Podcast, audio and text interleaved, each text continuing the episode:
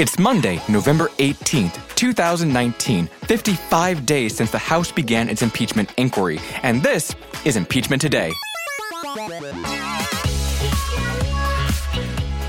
Good morning. I'm Hayes Brown, reporter and editor at BuzzFeed News. I hope you're ready for this week because we have three, count them, three days of hearings on deck.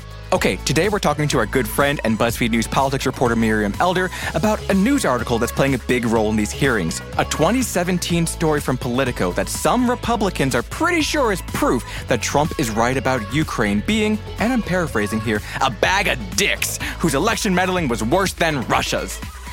But before we get to all that, let's catch up on what happened over the weekend. Okay, a lot happened, so bear with me. House Democrats released two more testimonies on Saturday. Yes, Saturday. We now know what Congress learned from Tim Morrison, a White House National Security Council official, and Jennifer Williams, a foreign policy staffer detailed to Vice President Mike Pence. Highlights Williams listened in on the July 25th phone call between Trump and Ukraine's President Zelensky and said she found it unusual and inappropriate. Williams also says, according to her notes, the president specifically mentioned Burisma during the call. That's the company that employed Joe Biden's son Hunter until earlier this year. But the word Burisma does not appear in the transcript ish of the call the White House released. Morrison's testimony had a bit more in it to bolster the White House's defense. He said that, in his view, nothing inappropriate or illegal happened in the July call. He also defended a decision to lock down the contents of the call to keep it from leaking. But Morrison also confirmed a key piece of testimony implicating the president that was delivered in last week's hearings. Morrison said that in early September, he saw the U.S. ambassador to the European Union, Gordon Sondland, speaking with a top tier Zelensky staffer. Sondland then walked over and told Morrison what he'd told the staffer that military aid to Ukraine would likely be released once Ukraine announced a pair of investigations that would help Trump politically. Meanwhile, the Wall Street Journal reported on Sunday that Sondland was keeping the White House very closely informed about his progress. That included emailing acting Chief of Staff Mick Mulvaney to say that Zelensky was ready to get on board with Trump's demands. Mulvaney has already been named as the official who ordered a hold on millions of dollars in military aid to Ukraine this summer. He reportedly did so at the order of the president. Congress is investigating whether that aid freeze was connected to the demand for investigations. Because when it rains, it pours, an associate of Rudy Giuliani's has told acquaintances that he had a secret mission from President Trump. Lev Parnas helped connect Rudy Giuliani with Ukrainian officials as the former mayor sought political dirt for Trump. CNN spoke with two people who say that Parnas told them that during a private meeting Trump and Giuliani had with him at the White House Hanukkah party last year, he and his partner were given the task of digging into the Bidens. I, they? Parnas was arrested for alleged campaign finance violations in September. He's also told prosecutors he's willing to dish on the president, but as of right now, his story has not been corroborated. And finally, a new character has entered into the saga.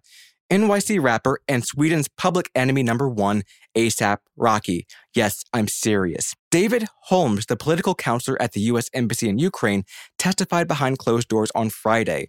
He said that he and several others could hear Trump on the other end of a call Sondland placed during their lunch with the ambassador this summer. Holmes said he heard the president say, so he's going to do the investigation after an update from Sondland on a meeting with Zelensky.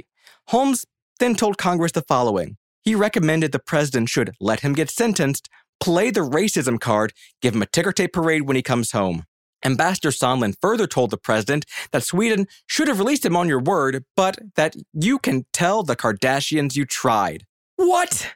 And that's after we've already had a reminder that Trump wanted to buy Greenland during this process. It's like the writers who spun up this stupid timeline want to throw in as many callbacks as possible. And now, to quantify the essence of WTF, we have today's reading from our Nixometer. Well, I'm not a crook. On our scale of zero is a normal day in a normal White House, and 10 is President Richard Nixon resigning and flying away in Marine One. This morning, we're at a 7.1 one. This weekend did nothing to ease off the gas after last week's hearings. Instead, we're still learning more new information. With several officials who listened to Trump's call with Zelensky and at least one who had conversation with Trump himself, it's going to be hard for Republicans to use the same arguments they did in the first hearings. And meanwhile, Democrats somehow have to keep the momentum going and the public's attention focused. Okay, after the break, we talk to Miriam Elder about the news story some Republicans think is their best defense of the president. Be right back with you.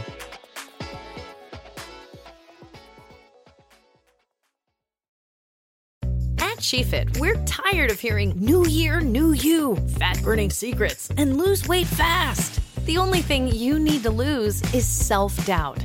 The body you're in deserves respect, love, and support. Support you're not getting from your current sports bra. It's time to experience the only sports bra that actually does its job and outperforms the most popular brands on the market. It's time to feel real support from SheFit. Save $10 today at shefit.com slash 2022. Hello and welcome to our show. I'm Zooey Deschanel, and I'm so excited to be joined by my friends and castmates, Hannah Simone and Lamorne Morris, to recap our hit television series, New Girl. Join us every Monday on the Welcome to Our Show podcast, where we'll share behind the scenes stories of your favorite New Girl episodes, reveal the truth behind the legendary game True American, and discuss how the show got made with the writers, guest stars, and directors who made the show so special. Fans have been begging us to do a New Girl recap for years, and we finally made a podcast where we answer all your burning questions like Is there really a bear in every episode of New Girl? Plus, each week you'll hear hilarious stories like this. At the end, when he says you got some Schmidt on your face, I feel like I pitched that joke. I believe that. I feel like I did. I'm not a thousand percent. I want to say that was I, I, I tossed that one out. Listen to the Welcome to Our Show podcast on the iHeartRadio app, Apple Podcasts, or wherever you get your podcasts. Have you ever felt depressed about work only to have your dad be like, Why are you so down? So you told him you hate your job, and he said, Well, you better talk yourself out of it. And then you thought, Hmm, I love to talk. I could host a podcast. And then you went to Spreaker from iHeart and started a podcast and got good at it, then monetized it, then quit your boring job, then told your dad, Thanks for the advice. And he was like, Well, that's not what I meant, and I don't understand what a podcast is, but you seem happy, so that's great, kiddo. You ever do that? Well, you could. At Spreaker.com. That's S P R E A K E R. Ask your dad. You actually don't.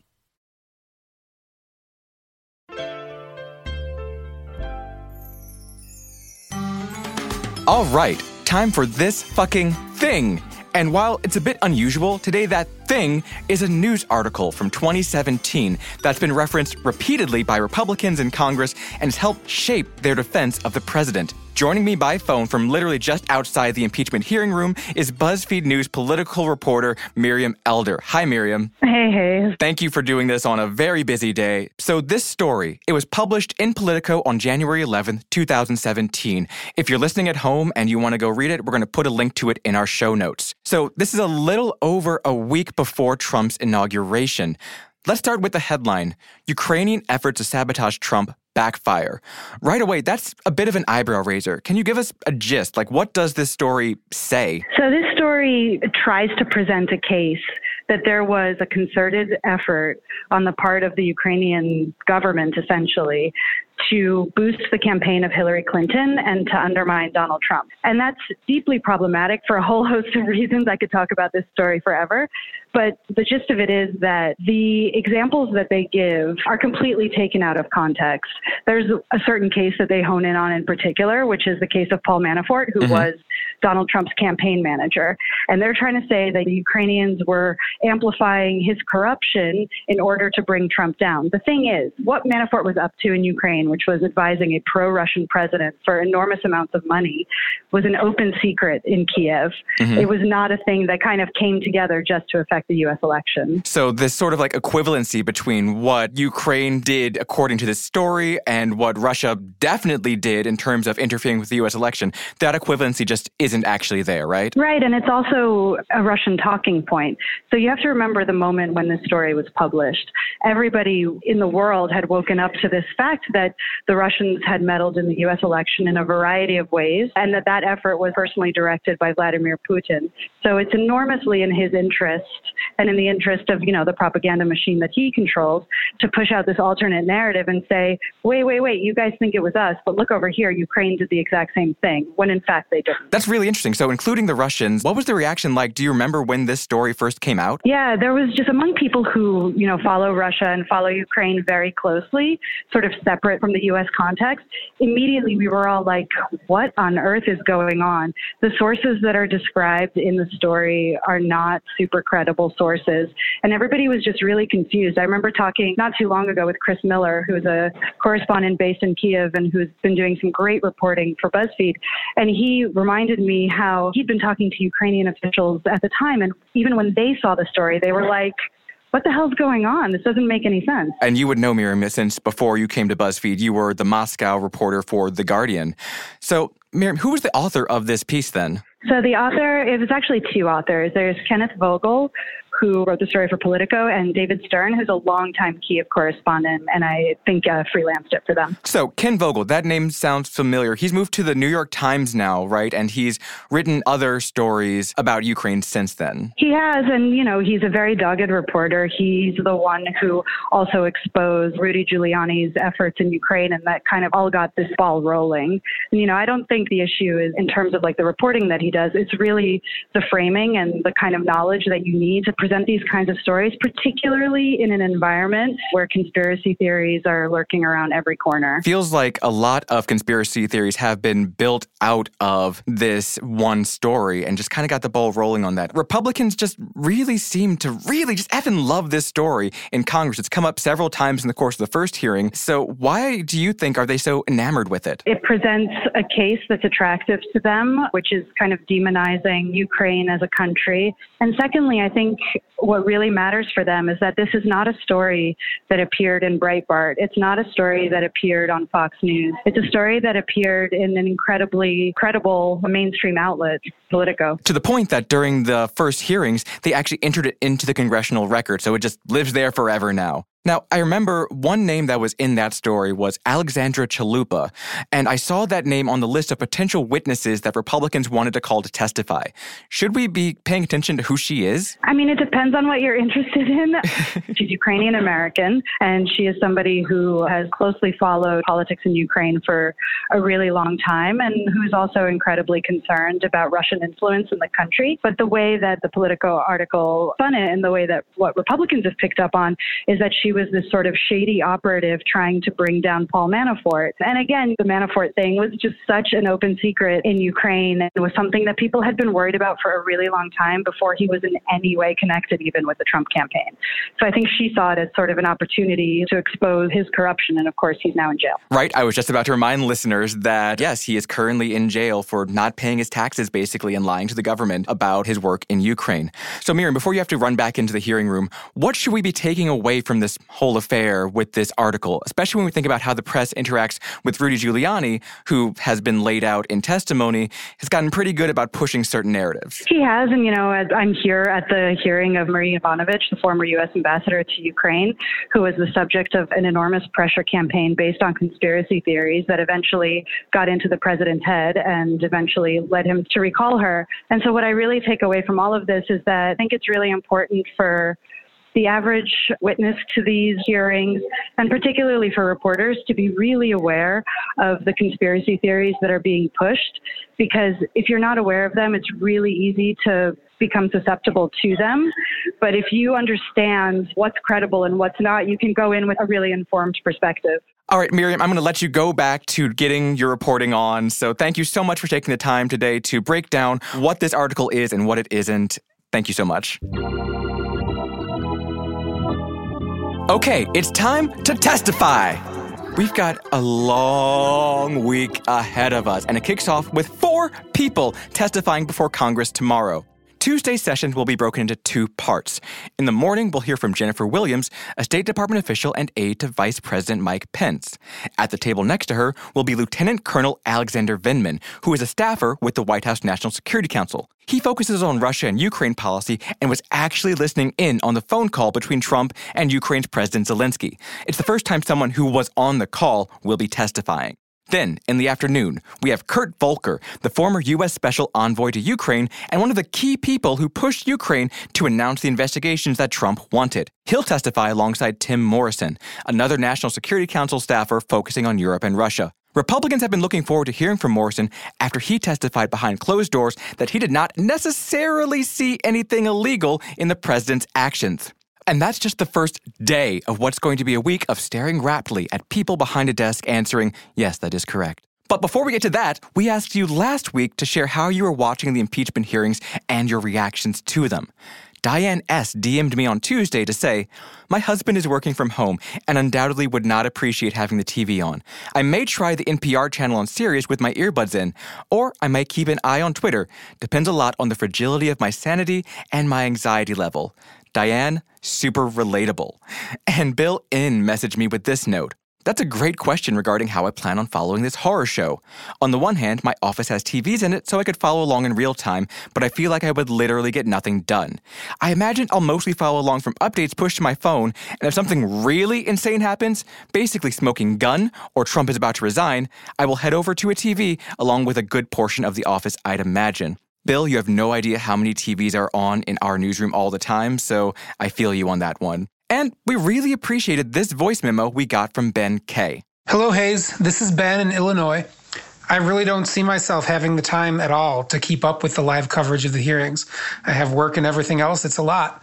So I will be relying on summaries, recaps, highlights, first among which is your show.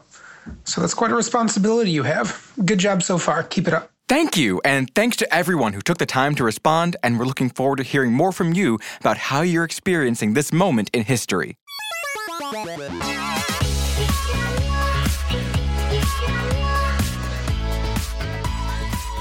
Okay, that's it for today. Tomorrow, we'll have more madness for you, as we will until the day this all wraps up, or we all perish in the flames of the meteor that comes crashing into us, extinguishing all life on the planet. Whichever. But before we go, as always, we want to hear from you.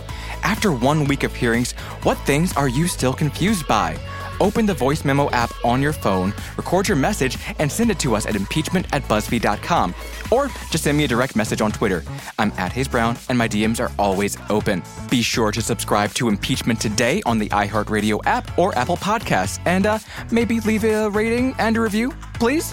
Also, tell your friends about the show, and if you really want to show us some love, go to support.buzzfeednews.com and uh, toss us a few bucks. Please and thanks. Talk to y'all tomorrow. Bye.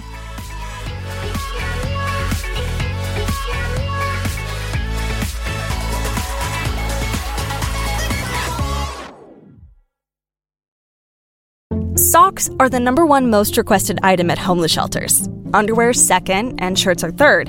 At Bombas, socks were first, made with comfortable details for everyday wearing. Then underwear, and shirts too, all designed to perfectly fit.